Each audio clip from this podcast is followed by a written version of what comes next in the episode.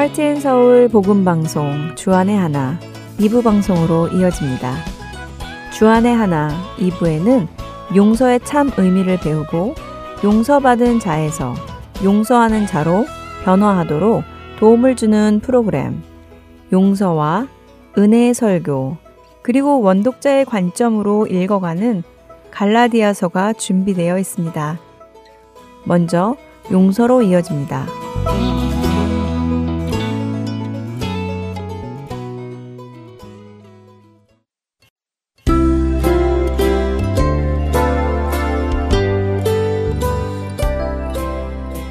애청자 여러분 안녕하세요. 그리스도인의 권리, 용서에 대해 나누는 시간입니다. 최강덕입니다. 종종 우리는 과거에 일어난 어떤 일에 얽매여 스스로 고통의 길에서 벗어나지 못하는 사람들을 봅니다. 어느 누구에게 화가 나는 일이 있기에 그 후로는 그 사람이 오는 모임은 피하게 되어 꼭 가고 싶은 모임도 가지 않는 경우도 있고 그 사람을 마주치기 싫어 가까운 마켓을 두고 멀리까지 가는 사람도 있습니다. 그 사람이 보기 싫어 교회를 떠난 사람도 있지요.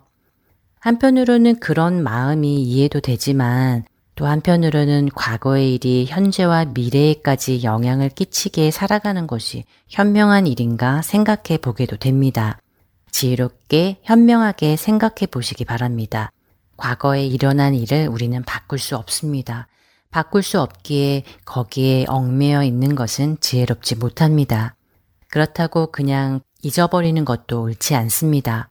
없었던 일처럼 생각하는 것도 도움이 안 됩니다. 왜냐하면 그렇게 하면 이 일이 다시 생각날 때마다 나를 힘들게 하기 때문입니다. 그러면 어떻게 해야 할까요? 성경적인 방법은 용서하고 떠나보내는 것입니다.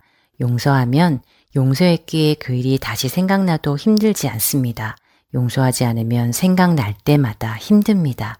사도 바울은 빌립보서 3장 13절에서 14절에 형제들아 나는 아직 내가 잡은 줄로 여기지 아니하고 오직 한 일, 즉 뒤에 있는 것은 잊어버리고 앞에 있는 것을 잡으려고 표대를 향하여 그리스도 예수 안에서 하나님이 위에서 부르신 부름의 상을 위하여 달려가노라 라고 고백합니다. 뒤에 있는 것은 잊어버리고 앞에 있는 표대를 향하여 달려간다고 합니다. 그가 말하는 표대는 무엇일까요? 그리스도 예수 안에서 하나님이 위에서 부르신 부름의 상이라고 말씀하십니다. 이 상은 하나님께서 그리스도 안에서 부르신 자들 중 승리하는 자에게 주시는 상을 의미합니다. 이 상을 받기 위해 달려간다고 합니다. 달려간다 이 단어의 원어는 사냥꾼이 사냥감을 힘을 다해 쫓는다는 의미입니다. 사냥꾼은 사냥감에 자신의 시선을 고정하고 그것을 잡기 위해 최선을 다해 쫓습니다. 우리에게 주어진 신앙의 경주에 최선을 다해 경주를 준비하고 최선을 다하여 경주에 임하고 이를 악물고 승리를 위해 달려가는 그 사람이 상을 얻는 것입니다. 이를 잘 해내기 위해서 뒤를 돌아보지 말아야 합니다. 뒤의 것들이 나의 달려갈 길을 묵도록 해서는 안 됩니다. 내가 달려가는 그 경주에 승리하기 위해 불필요하고 걸림돌이 되는 모든 것을 치워야 합니다. 뒤의 것, 과거의 것에 묶여 있는 사람은 하나님께서 맡기신 일을 해낼 수 없습니다. 십자가에 달리신 예수님을 생각해 보시기 바랍니다. 누가복음 23장 33절과 34절 상단은 예수님의 모습을 이렇게 기록합니다. 해골이라 하는 곳에 이르러 거기서 예수를 십자가에 못 박고 두 행악자도 그렇게 하니 하나는 우편에 하나는 좌편에 있더라. 이에 예수께서 이르시되 아버지 저들을 사하여 주옵소서 자기들이 하는 것을 알지 못함이니이다 하시더라. 우리가 알듯이 예수님은 사랑하는 제자에게 배반을 당하였고 자기 백성에게 버림을 받으셨습니다. 채찍에 맞으시고 조롱을 당하시고 수염이 뽑히셨으며 침뱉음을 당하셨습니다. 머리에는 가시 면류관이 씌어지고 손과 발에는 못이 박혀 십자가 위에 발가벗겨져 달리셨습니다. 하나님이신 그분이 수치를 당하고 고통을 당하셨습니다. 그런데 그분은 뒤를 돌아보지 않으셨습니다. 그들이 예수님께 한 일을 마음에 품지 않으셨습니다. 그것을 기억하며 하나님 아버지께 그들을 벌해달라고 하지 않으셨습니다. 원수를 갚아달라고 하지 않으셨습니다.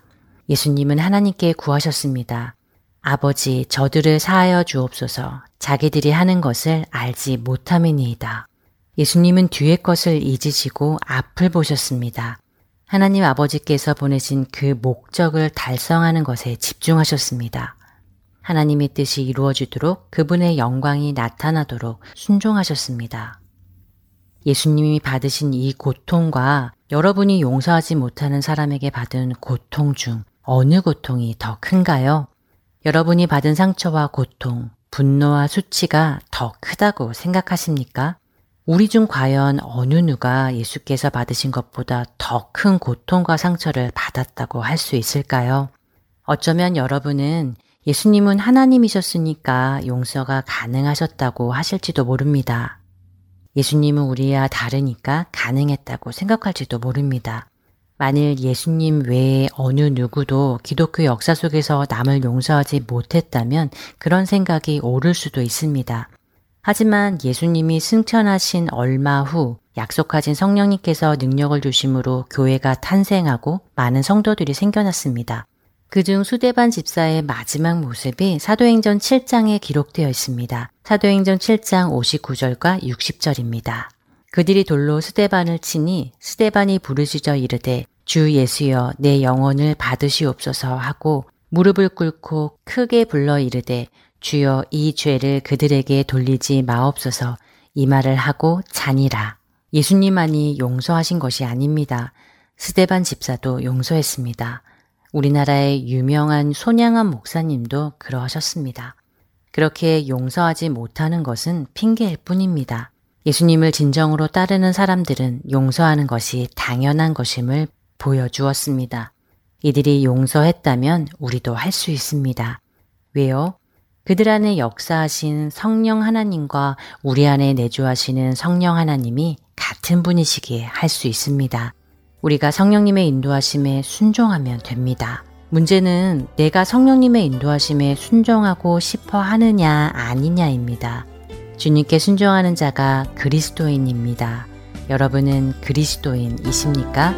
용서 오늘 시간 마치겠습니다.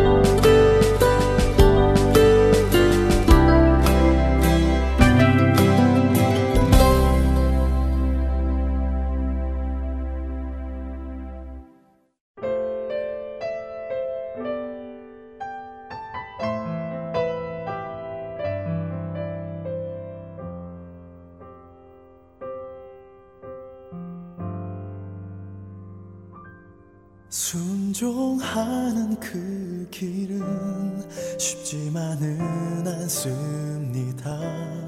순종하는 당신을 주님은 기뻐합니다.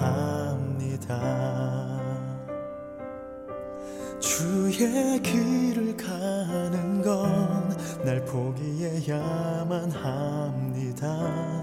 하지만 주님께선 기뻐 눈물을 흘리십니다.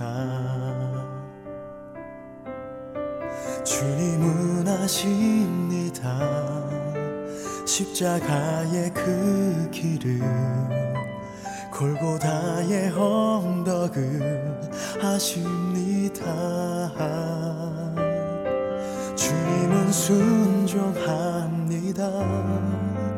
아버지의 그 뜻을 모든 걸 버리고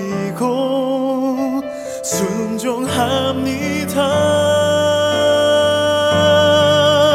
아버지는 선합니다. 또 신실합니다. 그 길이 멀고 험할지라도 나는 달려갑니다. 순종합니다.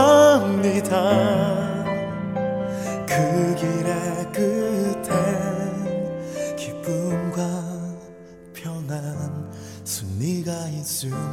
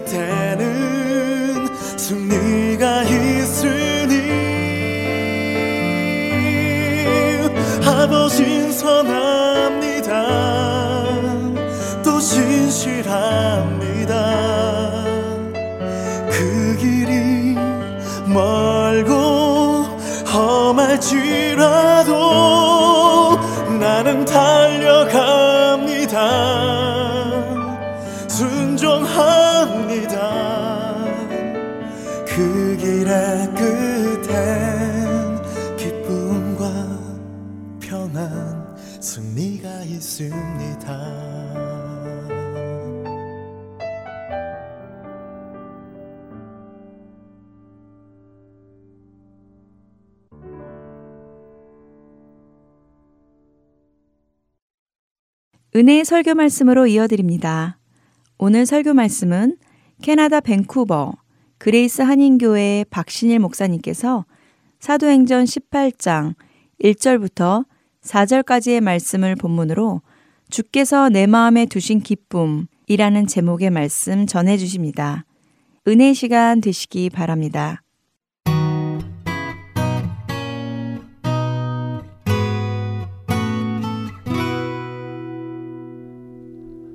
오늘 함께 나눌 말씀은 사도행전 18장 1절로 4절입니다. 제가 봉독해 드리도록 하겠습니다. 그 후에 바울이 아덴을 떠나 고린도에 이르러 아굴라라는 본도에서 난 유대인 한 사람을 만나니 글라우디오가 모든 유대인을 명하여 로마에서 떠나라 한 고로 그가 그 안에 브리스길라와 함께 이달리아로부터 새로 온지라 바울이 그들에게 감해 생업이 같음으로 함께 살며 일을 하니 그 생업은 천막을 만드는 것이더라. 안식일마다 바울이 회당에서 강론하고 유대인과 헬라인을 권면하니라. 아멘.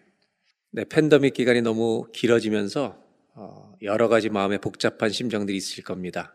또 우리 인내하시기 바랍니다. 우리도 너무 분노로 가득 차지 말고 한번 옆에 사람하고요. 조금만 더 참으시기 바랍니다. 한번 인사하겠습니다.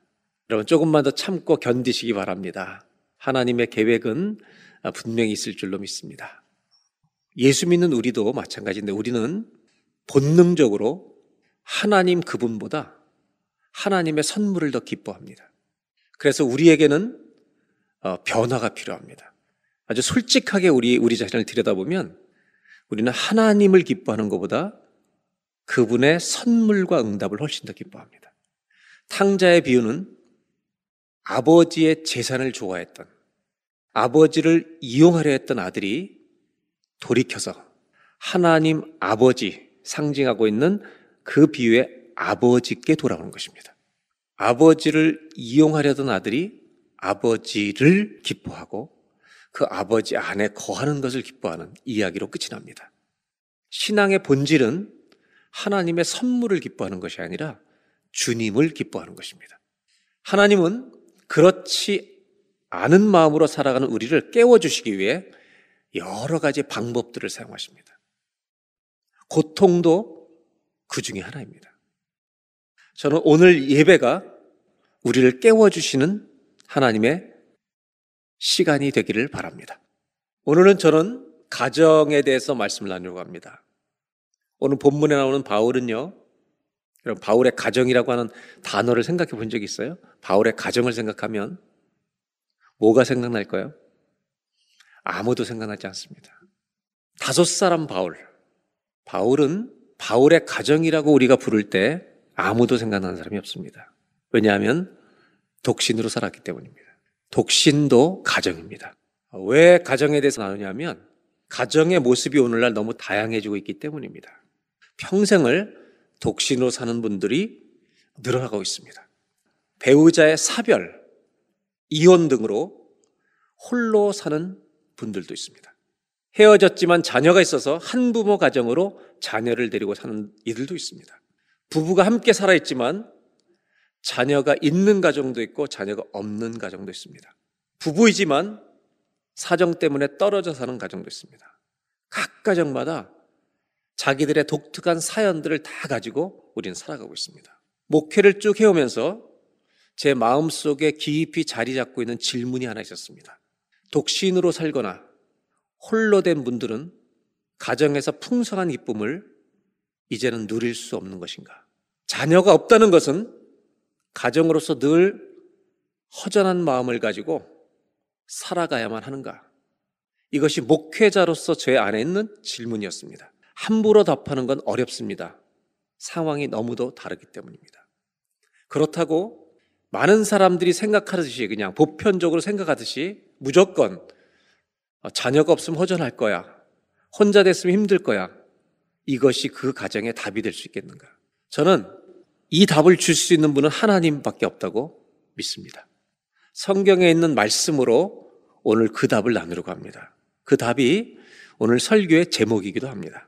저는 시편 4편 7절에 있는 말씀으로 자녀가 있든 없든 독신으로 살든 홀로 되었든 그 가정이 평생 풍성한 기쁨을 누리지 못하고 산다는 것에 대해서 아니라고 답하고 싶은 것입니다.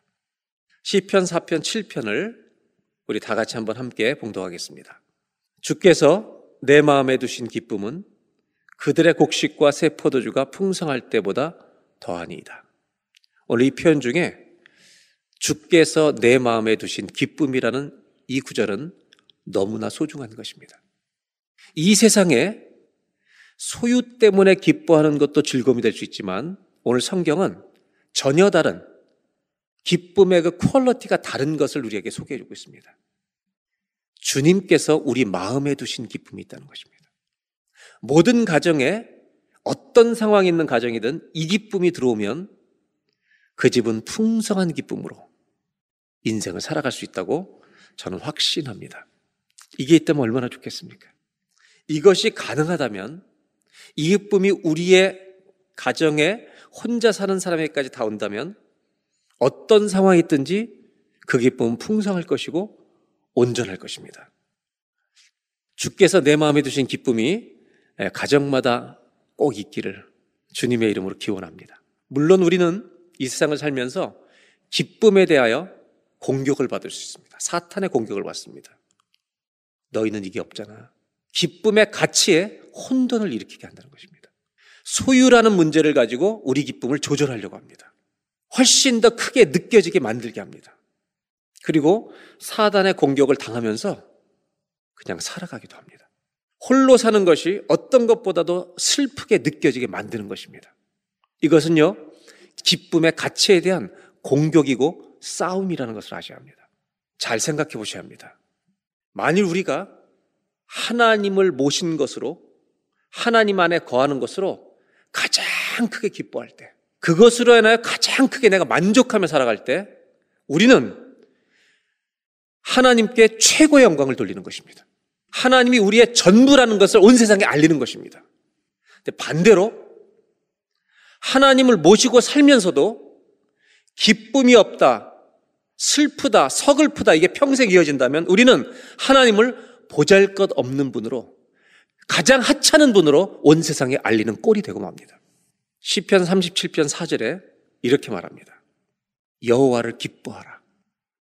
여호와를 기뻐하라는 말과 주 안에서 기뻐하라는 말은요 똑같은 말입니다. 하박국 선지자는 많은 것이 없고 잃었을지라도 나는 여호와로 인하여 즐거워하리로다 이것을 회복해 버립니다. 그것으로 자기의 삶을 통해 하나님이 최고라는 것을 그분의 영광을 드러내고 맙니다. 여러분, 기쁨에 대해서 싸움이 일어나고 있다는 걸 아셔야 합니다.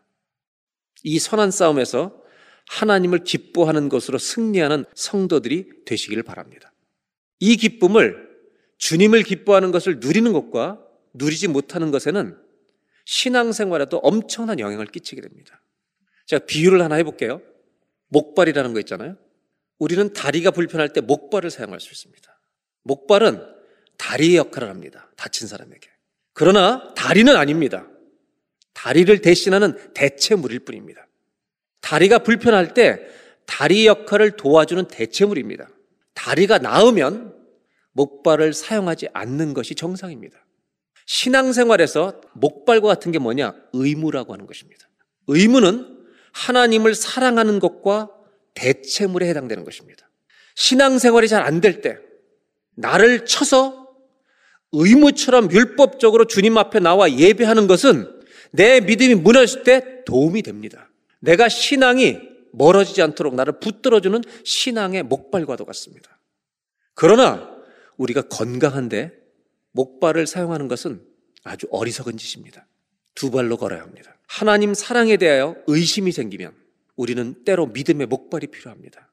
율법적으로라도 주일 성수를 하려고 하고 의무감으로도 주님 앞에 나아가려고 합니다. 그래야 멀어지지 않으니까 도움이 됩니다.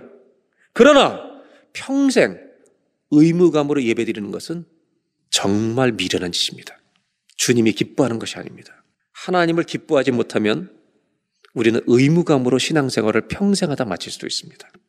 성경은 하나님을 기뻐하라. 여호와를 기뻐하라. 신앙의 본질이라고 말합니다. 저는 우리가 이럴 수 있기를 바랍니다.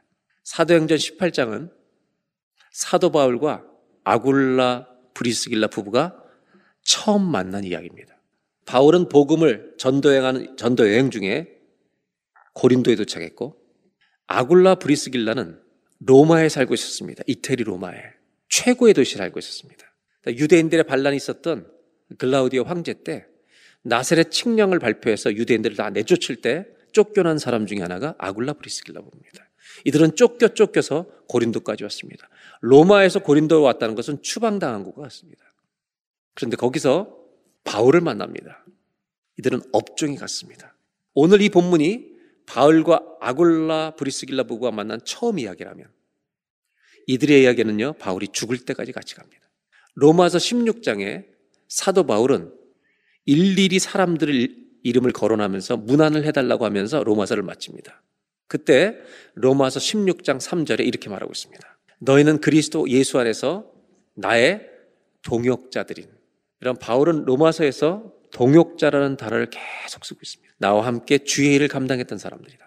그리고 브리스가와 아굴라 이 부부에게 문안해달라고 부탁합니다. 그러면서 사절에 하나 더 언급합니다.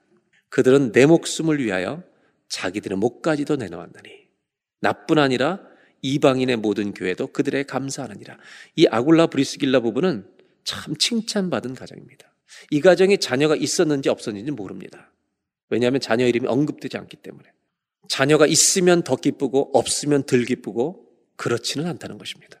사도 바울의 마지막 서신인 디모데후서 죽기 전에 마지막으로 쓴 책은 디모데후서인데 4장 19절에 그의 마지막 죽음을 앞둔 마지막 책에서도 이렇게 언급하고 있습니다. 디모데후서 4장 19절 브리스가와 아글라와 및 오네시보로의 집에 문하느라 바울은 죽기 전까지 이들을 챙겼습니다. 평생 이들을 잊을 수가 없는 바울의 동역자들이었습니다. 바울은 독신으로 평생을 살았습니다. 저의 질문은 바울은 늘 외롭게 살다가 평생을 마쳤을까? 아니면 불행하게 살았을까? 아니면 기쁨이 충만하게 살았을까? 하는 것이 저의 오늘 질문입니다. 여러분이 생각할 때 바울은 불행하게 살았을까요? 외롭게 살았을까요? 기쁘게 살았을까요? 독신이었습니다. 바울은 아마 자녀가 대여섯 명인 가정보다도 기쁘게 살았을 것입니다. 왜냐하면 그의 편지가 기쁨으로 가득 차 있기 때문입니다. 기뻐하라. 내가 다시 말하노니 기뻐하라. 그의 기쁨의 비결이 무엇이었습니까? 그 기뻐하라 앞에 있는 단어입니다. 주 안에서 기뻐하라. 바울은 주님을 기뻐하였습니다. 그에게 최고의 기쁨은 주님이었습니다. 사도 바울은 하나님의 나라를 세 단어로 딱 요약합니다. 로마서 14장 17절에 하나님의 나라는 먹는 것과 마시는 것 아니요. 너희들이 생각하는 많이 가져서 실컷 먹고 마시는 것이 주의 나라가 아니다. 오직 성령 안에 있는 의, 평강, 희락, 이게 기쁨입니다. 이 세 가지다. 의와 평강과 희락이다. 여러분, 천국을 바울은요, 딱 세 단어로 요약해요. 이 세 단어가 갖고 있는 게 뭔지 아세요? 하나님의 통치 아래 있는 삶입니다. 어떤 불의와 악한 것이 존재할 수 없는 하나님의 의가 완전히 다스리는 곳이 천국입니다. 어떤 악도 없습니다. 평강, 어떤 것도 우리를 못 흔들어요. 왜? 하나님의 통치 아래 있기 때문에. 기쁨, 어느 누구도 이 기쁨을 빼앗아갈 수 없습니다. 주님과 영원히 함께 가기 때문에. 그래서 우리는 이 땅에 살면서요, 완전한 천국을 24시간 못 누리지만 부분적으로 맛볼 수가 있습니다. 바울이 말하려는 것은 이 땅에서 소유를 많이 가지는 것은 매력적인 기쁨이라는 것을 인정합니다. 그래서 우리가 열심히 일하는 거예요. 그런데 바울은 더 높은 기쁨이 존재한다는 것을 말하는 것입니다. 바로 주님을 기뻐하는 겁니다. 그 주님을 기뻐하는 기쁨 아래 다른 모든 기쁨이 무릎 꿇게 된다는 것입니다. 이것이 믿음의 선한 싸움입니다. 생각해 보세요. 홀로 된 사람이 뭔가를 더 가져야 기뻐하는 것으로 자기 기쁨의 목표를 삼으면 그 사람은 평생 불행합니다. 바울과 아굴라 브리스길라 이 두 가정은 평생 동역자로서 주님의 기쁨을 누리며 살았습니다. 우리 가정에 이것이 없습니다. 저것이 없습니다라고 말하고 있는 여러분 목발을 오늘 치우시기를 바랍니다. 그리고 이런 신앙 고백을 했으면 좋겠습니다. 우리 가정에 우리에게는 하나님이 있습니다. 이 고백을 여러분 가정의 기둥에 새겨 놓으시길 바랍니다. 혼자 사시는 분들 집에 들어갈 때 여러분 벽을 보며 여러분 방에 들어가서 여러분 방을 보면서 주님이 우리 함께 있다는 것을 잊지 마시길 바랍니다. 구약 성경을 읽다 보면 하나님이 고아와 과부에 굉장히 많은 신경을 쓰십니다. 고아라는 단어를 영어 성경을 읽다 보면 이렇게 마음에 와닿을 때가 있습니다. 그게 뭐냐면 fatherless 이렇게 표현합니다. 고아를 fatherless 이렇게 표현해요. 그것이 와닿는 이유는 예수님이 fatherless라는 모든 fatherless인 상황에 있는 모든 사람들에게 정말 귀한 기도를 가르쳐 주셨습니다. 주기도문 Our Father 하늘에 계신 우리 아버지 who art in heaven 주기도문의 첫 고백은 하늘에 계신 우리 아버지입니다. 주님을 기뻐하라. 주님이 우리와 함께 계시는 것을 기뻐하는 이 기쁨이 다른 모든 기쁨보다 언제나 위에 있어서 다른 것을 다스릴 수 있는 그런 은혜의 가정이 되시기를 주의 이름으로 기원합니다. 저는 성경 읽다가 당황스러울 때가 좀 있어요.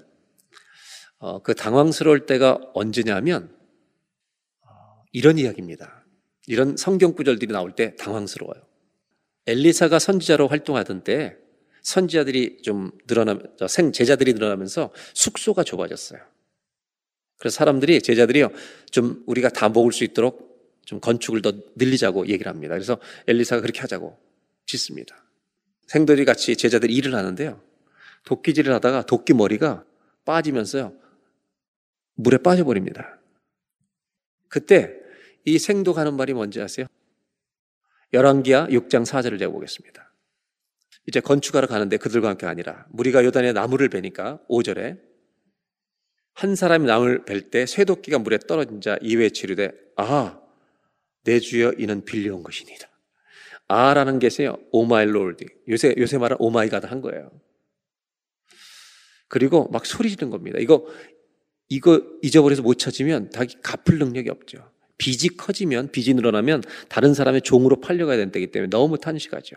그때 6절에 하나님의 사람 엘리사가 이르되 어디 빠졌느냐 하며 그것을 보이는지라 엘리사가 나뭇가지를 베어 물에 던져서 그 연못에 넣었을 때 쇠도끼가 떠오른다는 거예요.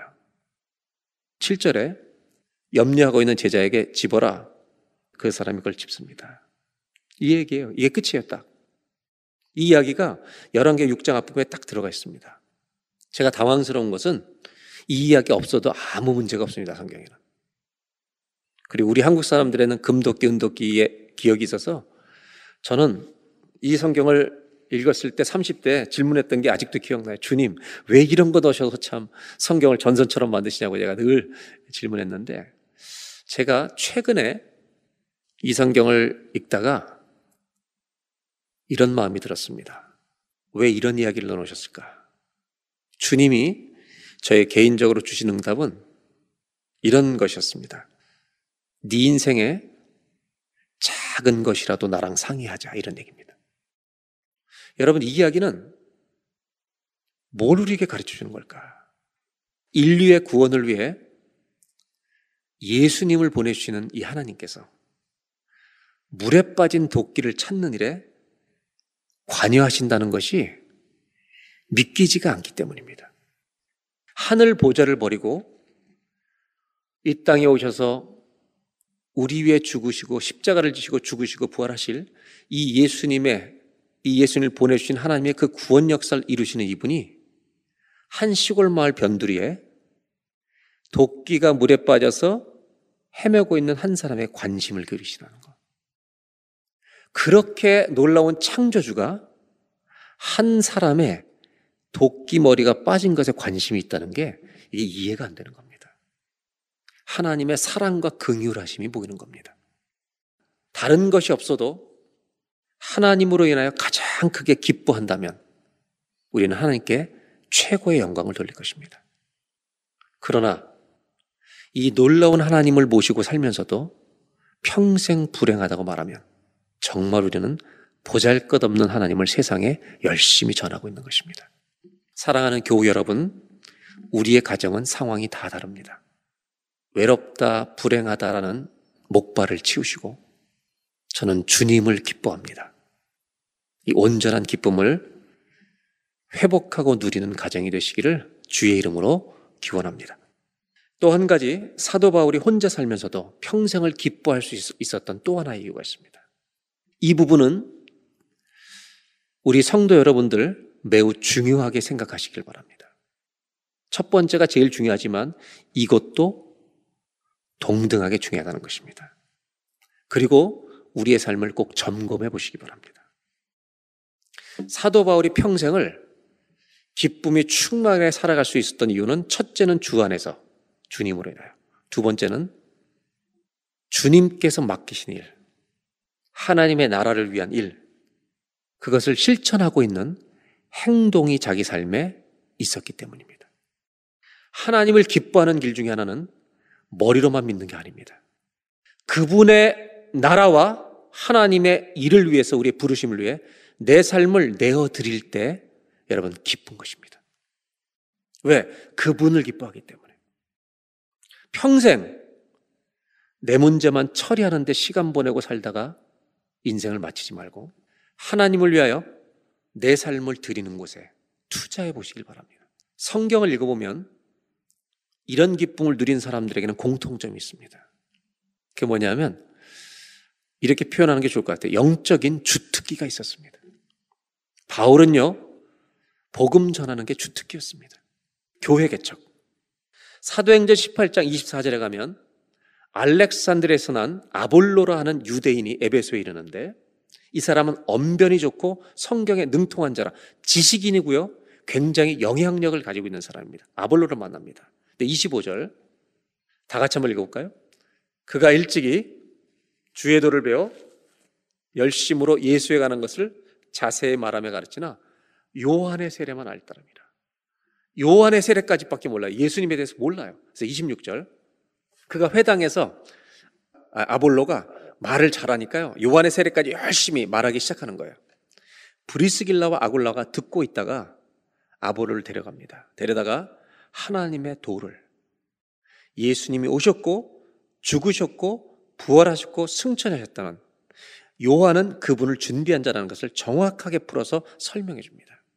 27절. 아볼로는요, 이 부부에게 양육을 받습니다. 아볼로가 아가야로 건너가고자 하므로 형제들의 그를 격려하며 제자들에게 편지를 써 영접하라 했더니 그가 감에 은혜로 말미암아 믿은 자들에게 많은 유익을 줍니다. 아볼로가 엄청난 영향을 줍니다. 28절.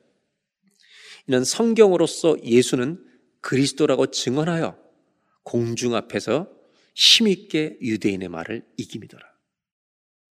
아볼로는 고린도전서 3장에 가보면요. 고린도전서 나오지만 바울파, 아볼로파로 사람들이 갈라지게 할 만큼 영향이 있는 사람이었습니다.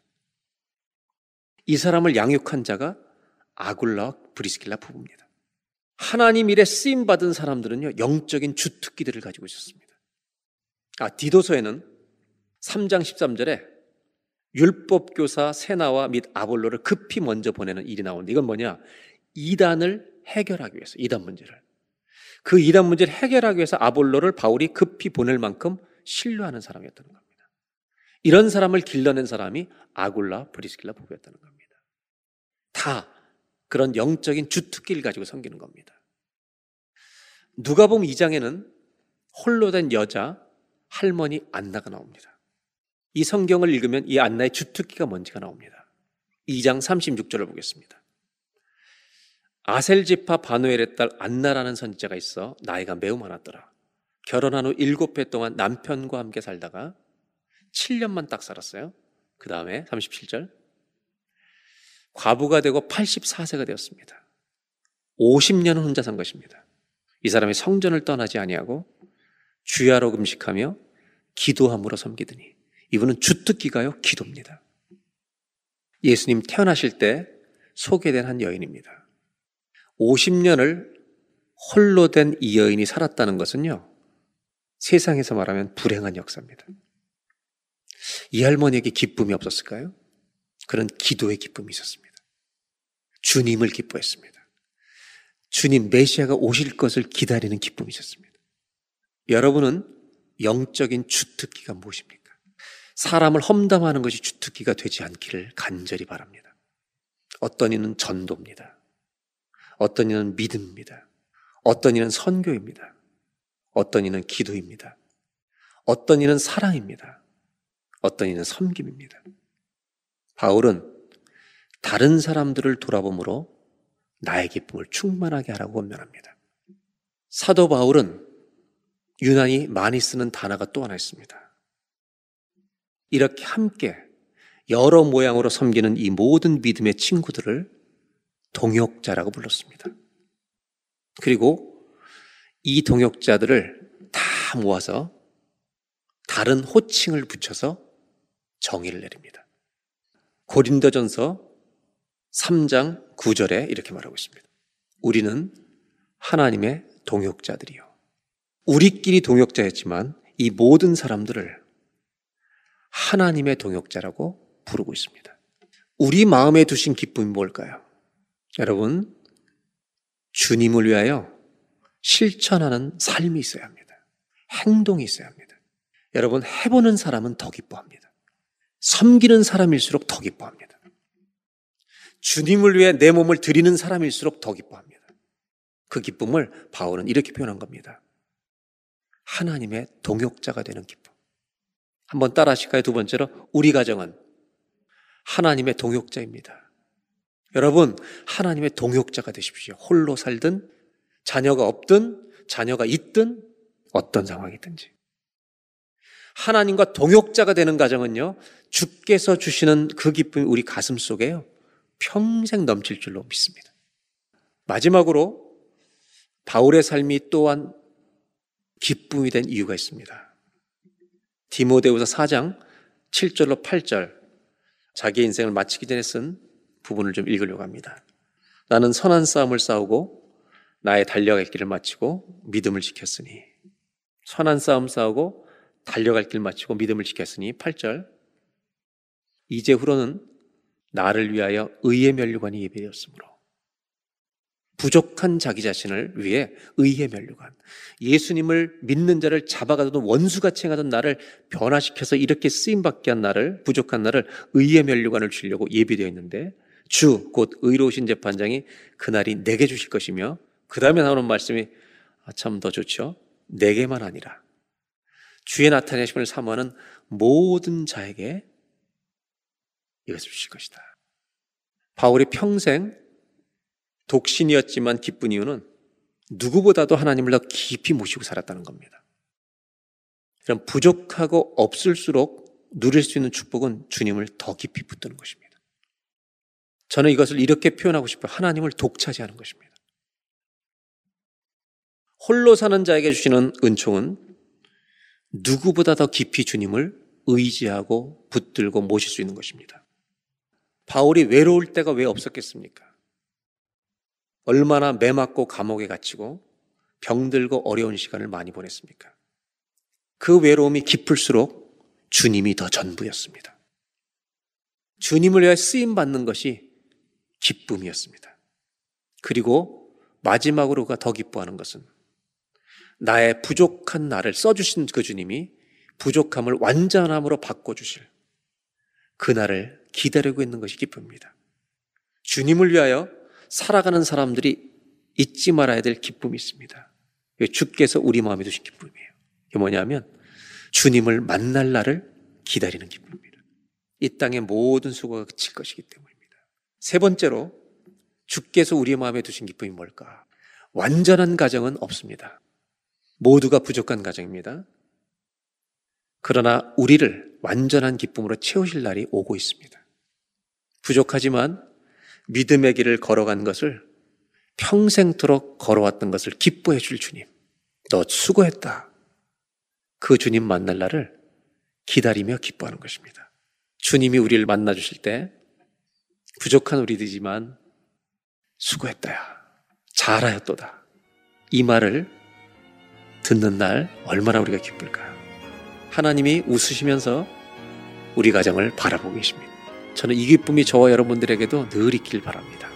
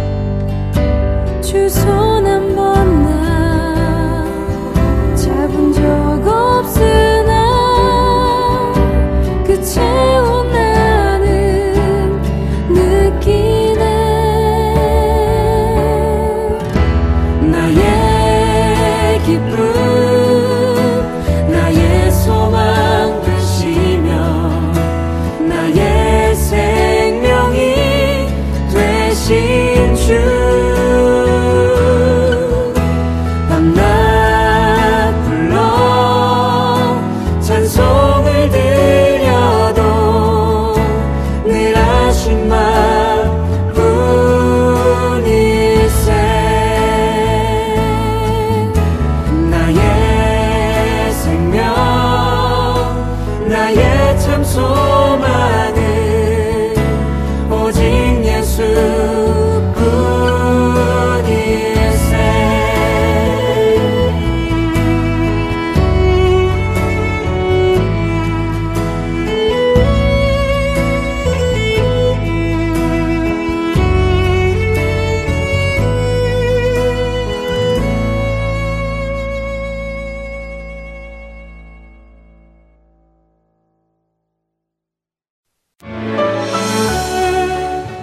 믿지 않는 자에게는 복음을, 믿는 자에게는 영적 성장을 위해 사역하는 하트앤소울 복음 선교회에서는 함께 동역하실 사무실 직원을 찾고 있습니다.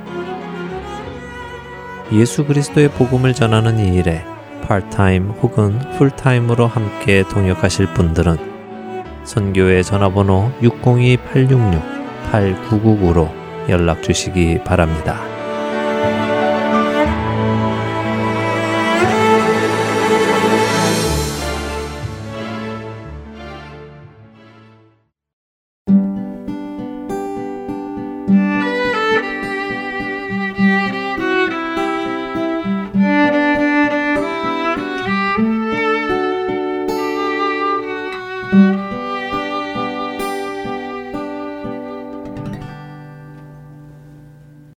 계속해서 원독자의 관점으로 읽어가는 갈라디아서 보내드립니다.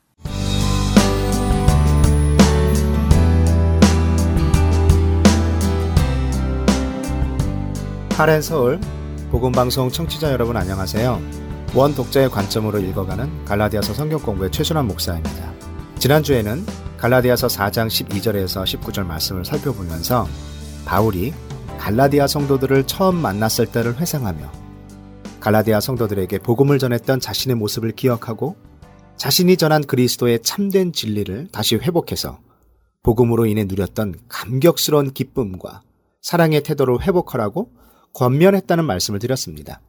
그리고 갈라디아 성도들을 교란시킨 거짓 교사들의 열심에 대해서 지적하면서 그들이 좋은 일에 대하여 열심을 낸 것이 아니라 갈라디아 성도들을 이간시키고 결국 갈라디아 성도들이 그 거짓 교사들에게 열심을 내게 하기 위해서였다고 말하면서 그들의 열심이 갈라디아 성도들로 하여금 복음의 진리를 따르게 만드는 것이 아니라 오히려 그리스도에게서 멀어지게 하고 약하고 천박한 율법의 행위를 따르게 했다고 지적합니다. 이후 바울은 갈라디아 성도들을 향해 나의 자녀들아 라고 부르며 그들 속에 그리스도의 형상을 이루기까지 다시 해산하는 수고를 마다하지 않겠다고 말하는데 여기서 그리스도의 형상을 이룬다는 것은 단순히 모양만 담는 것이 아니라 그리스도와의 친밀감을 통해 그를 인격적으로 닮아가고 그의 삶을 따라간다는 본질적인 변화를 의미하는 것이라고 말씀드렸습니다. 오늘은 갈라디아서 4장 20절부터 시작하겠습니다. 내가 이제라도 너희와 함께 있어 내 언성을 높이려 함은 너희에 대하여 의혹이 있음이라. 바울은 내가 이제라도 너희와 함께 있어 라고 말하는데요.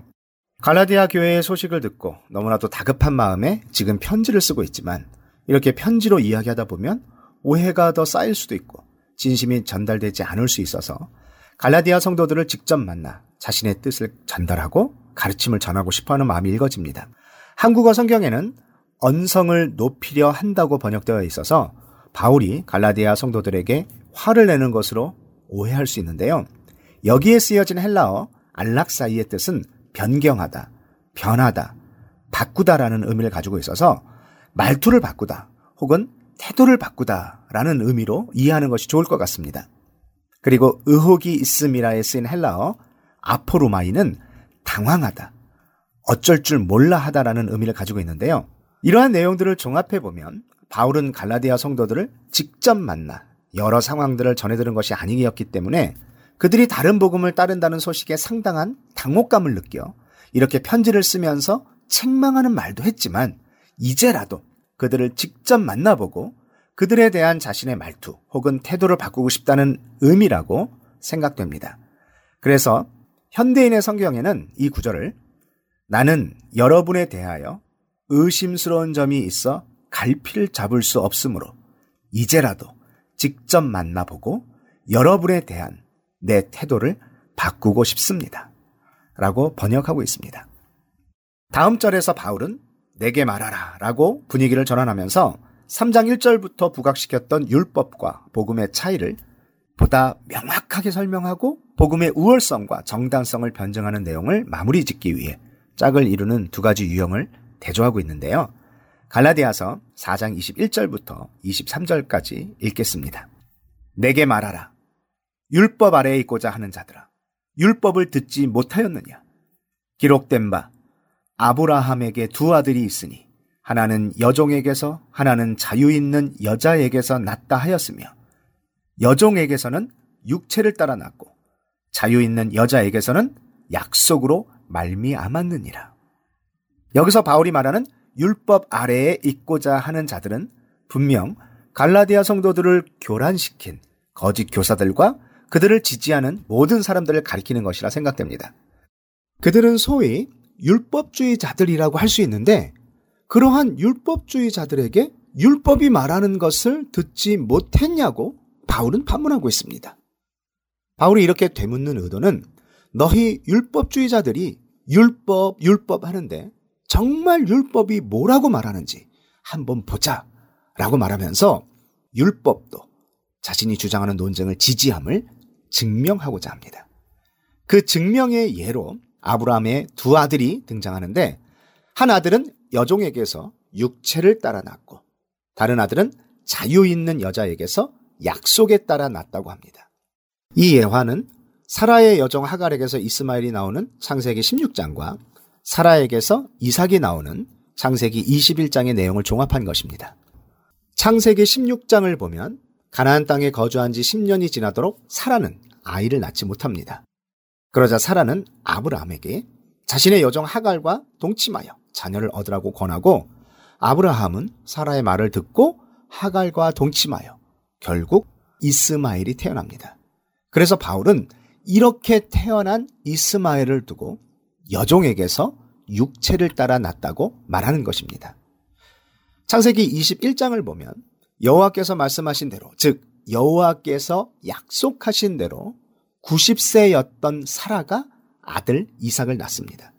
바울은 이렇게 태어난 이삭을 두고 자유 있는 여자에게서 약속에 따라 낳았다고 말하면서 이스마엘과 이삭 둘 다 아브라함을 아버지로 두었지만 서로 다른 어머니에게서 낳고 서로 다른 방식으로 태어났다는 것을 대조하면서 설명하고 있습니다. 그런데 바울은 이러한 역사적인 사실들이 비유라고 말하는데요. 그것이 무슨 의미인지 갈라디아서 4장 24절에서 26절까지 읽어보겠습니다. 이것은 비유니 이 여자들은 두 언약이라. 하나는 신의 산으로부터 종을 낳은 자니 곧 하갈이라. 이 하갈은 아라비아에 있는 신의 산으로서 지금 있는 예루살렘과 같은 곳이니 그가 그 자녀들과 더불어 종노릇하고 오직 위에 있는 예루살렘은 자유자니 곧 우리 어머니라. 한국어 성경에 이것은 비유니라고 번역된 비유에 해당하는 헬라어 단어 알레고레오는 우리가 복음서를 읽으면서 예수님이 사용하신 비유라는 단어와는 근본적으로 다른 의미를 가지고 있습니다. 예수님이 사용하신 비유에 해당하는 헬라어는 파라볼레인데요. 이 말은 두 개의 유사성을 가진 사물이나 사건을 나란히 대조함으로써 그곳에 담긴 어떤 원리나 교훈을 설명하는 것을 말합니다. 하지만 바울이 사용한 알레고레오는 문자적으로는 다르게의 뜻인 헬라어 알로스와 마라다의 뜻인 헬라어 아고레오를 합친 말로 어떤 역사적 사실이나 잘 알려진 사실에서 의미를 추출하여 특정한 사실을 해석한다는 의미입니다. 그래서 우의적으로 말하다 또는 은유적으로 의미를 전달하다 라는 의미의 풍유라고 직역하는 것이 더 좋을 것 같습니다. 바울은 지금 창세기 16장에서 여종 하갈이 이스마엘을 낳은 사건과 창세기 21장에서 사라가 이삭을 낳은 역사적인 사건을 이것은 풍윤이라고 말하면서 이 사건 뒤에 감춰진 현재적인 의미를 발견하기 위해 풍유적인 해석이 필요하다고 말하는 것입니다. 그 해석은 바로 이겁니다. 바울은 이 여자들은 두 언약을 의미하는데 하나는 신의 산으로부터 종을 낳은 자, 곧 하갈이라고 말하는데요. 율법은 신의 산에서 주어졌고 하갈은 육체에 따라 종을 낳았기에 하갈을 율법의 상징인 신의 산으로 비유하고 있는 것입니다. 또한 이 신의 산은 지금 성전이 있고 제사가 진행되고 있는 예루살렘과 같은 곳이라고 말하면서 그리스도 안에서의 자유를 누리지 못하고 율법 아래에서 종노릇하고 있는 유대 율법주의자들의 상황을 표현하고 있습니다. 26절을 시작하면서 한국어 성경에 오직이라고 번역된 헬라어 대라는 단어는 앞절에서 말한 내용과 대조하는 내용이 다음 절에 이어지기에 그러나로 번역하는 것이 더 좋을 것 같습니다. 즉, 그러나 위에 있는 예루살렘은 자유자니 곧 우리 어머니라 라고 이야기하면서 앞절에 지금 있는 예루살렘과 대조를 이루어 위에 있는 예루살렘이라고 말하면서 율법의 올무에서 벗어나 자유함을 누리는 하늘의 예루살렘을 말하고 있습니다. 그리고 위에 있는 예루살렘은 자유자니 곧 우리 어머니라라는 말은 여종 하갈의 신분과 자유 있는 여자 사라의 신분을 대조하면서 종과 자유자의 신분이 그에 속한 자손들에게 이어지는 바와 같이 율법에 매이지 않고 믿음으로 약속된 구원을 소유한 성도들이 하나님의 자녀가 될 수 있음을 밝히고 있습니다. 그리고 바울은 갈라디아서 4장 27절에서 기록된 바 잉태하지 못한 자여 즐거워하라 산고를 모르는 자여 소리 질러 외치라 이는 홀로 사는 자의 자녀가 남편 있는 자의 자녀보다 많음이라 하였으니 라고 말하면서 이사야 선지자의 말씀을 인용하고 있습니다. 이 말씀은 이사야서 54장 1절 말씀입니다. 제가 읽겠습니다. 잉태하지 못하며 출산하지 못한 너는 노래할지어다. 산고를 겪지 못한 너는 외쳐 노래할지어다. 이는 홀로 된 여인의 자식이 남편 있는 자의 자식보다 많음이라 여호와께서 말씀하셨느니라. 이 말씀은 이사야 선지자가 바벨론에 포로된 이스라엘 백성이 결국 회복될 것을 선포하며 약속을 소유한 하나님의 자녀에 대한 축복을 예언한 것인데요. 바울은 이 말씀을 인용하면서 언약을 소유한 사람들이 이러한 축복을 받을 것임을 강조하고 있습니다. 즉, 바울이 4장 21절부터 계속 사라와 하가를 비교했었는데요.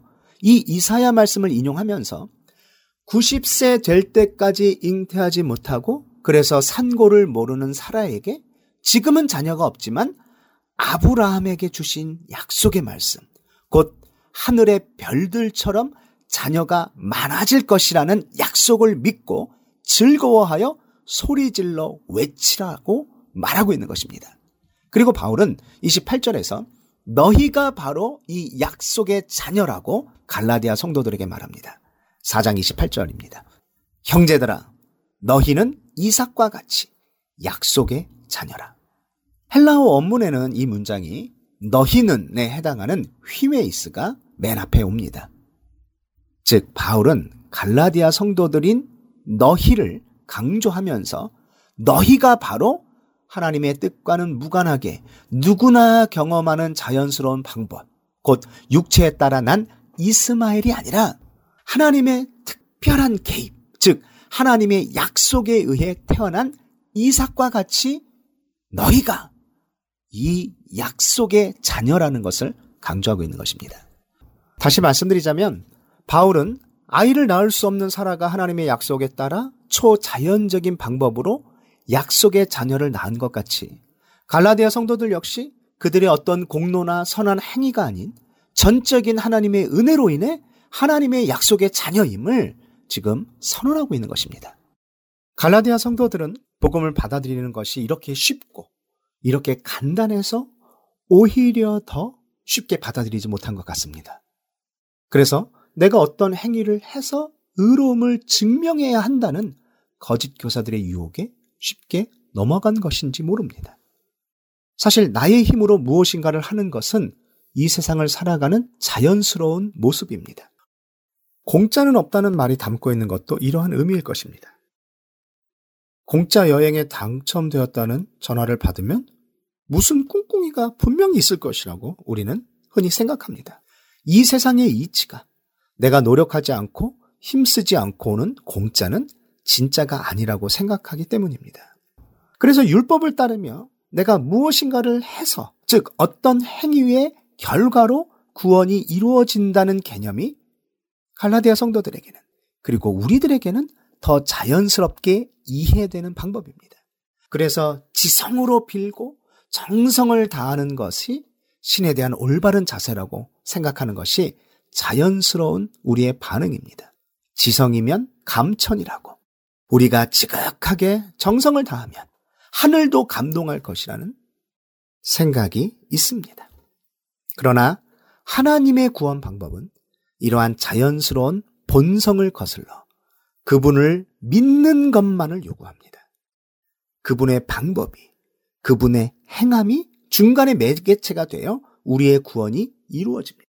그것을 받아들이기만 하는 것은 어쩐지 너무 쉽고 죄송하고 송구스러운 것 같아 쉽게 받아들여지지 않습니다.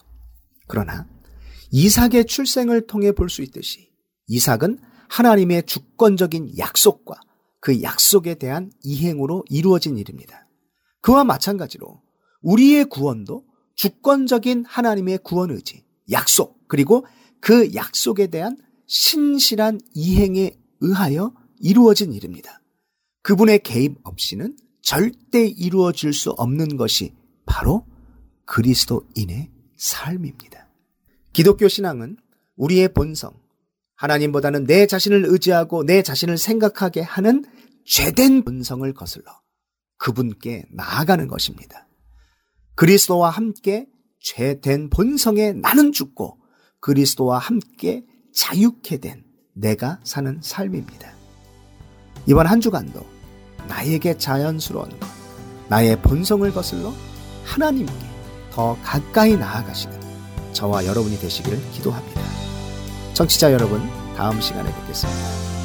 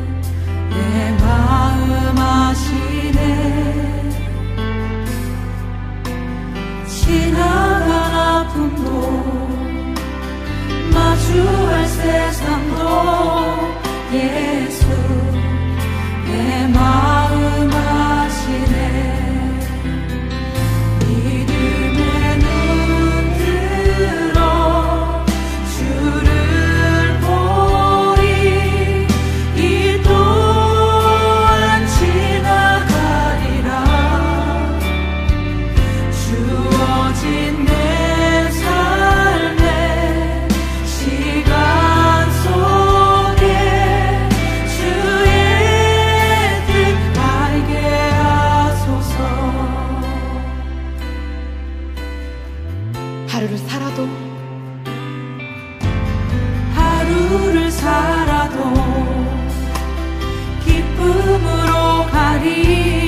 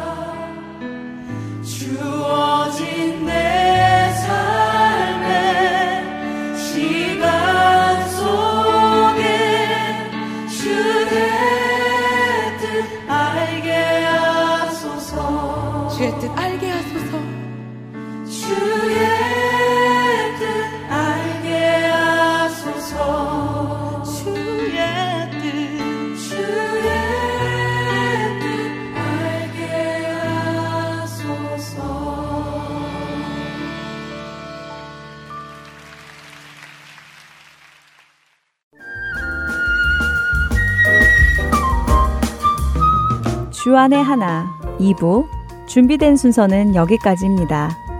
함께 해주신 여러분께 감사드립니다. 다음 시간에 뵙겠습니다. 안녕히 계십시오.